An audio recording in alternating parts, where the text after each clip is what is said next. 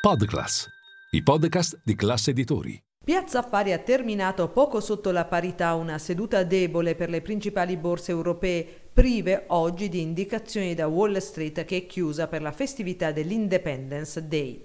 L'indice principale a Milano ha segnato un meno 0,21%, comunque sopra quota 28.300 punti.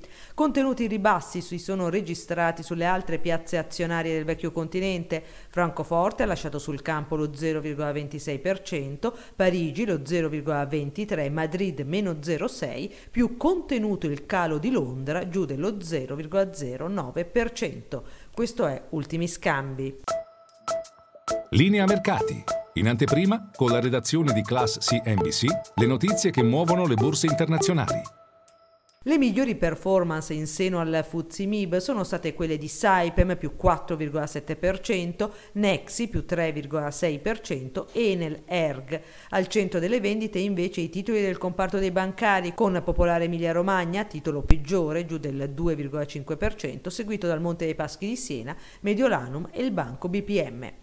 Si è poi un po' sgonfiata l'attenzione sul titolo generali che ha chiuso a meno 0,44% con i realizzi che hanno avuto la meglio dopo il rally registrato ieri sull'onda della notizia che la holding Delphin della famiglia del vecchio ha ricevuto il via libera dall'IVAS per superare il limite del 10% dei diritti di voto nel Leone di Trieste. La stessa Delphin, sempre ieri, aveva smorzato gli entusiasmi, precisando che la richiesta all'IVAS non sottende alcuna particolare strategia di Delphin, se non quella di agire in conformità alle regole rispetto alla propria posizione quale azionista della compagnia assicurativa triestina.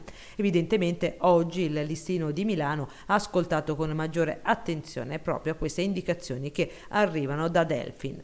Quanto infine al fronte dei titoli di Stato, lo spread tra i rendimenti del BTP e il Bund decennali ha terminato in lieve risalita in area 174 punti base, con il rendimento del titolo italiano al 4,19%. Domani a Wall Street grande attesa per la lettura delle minute della Fed.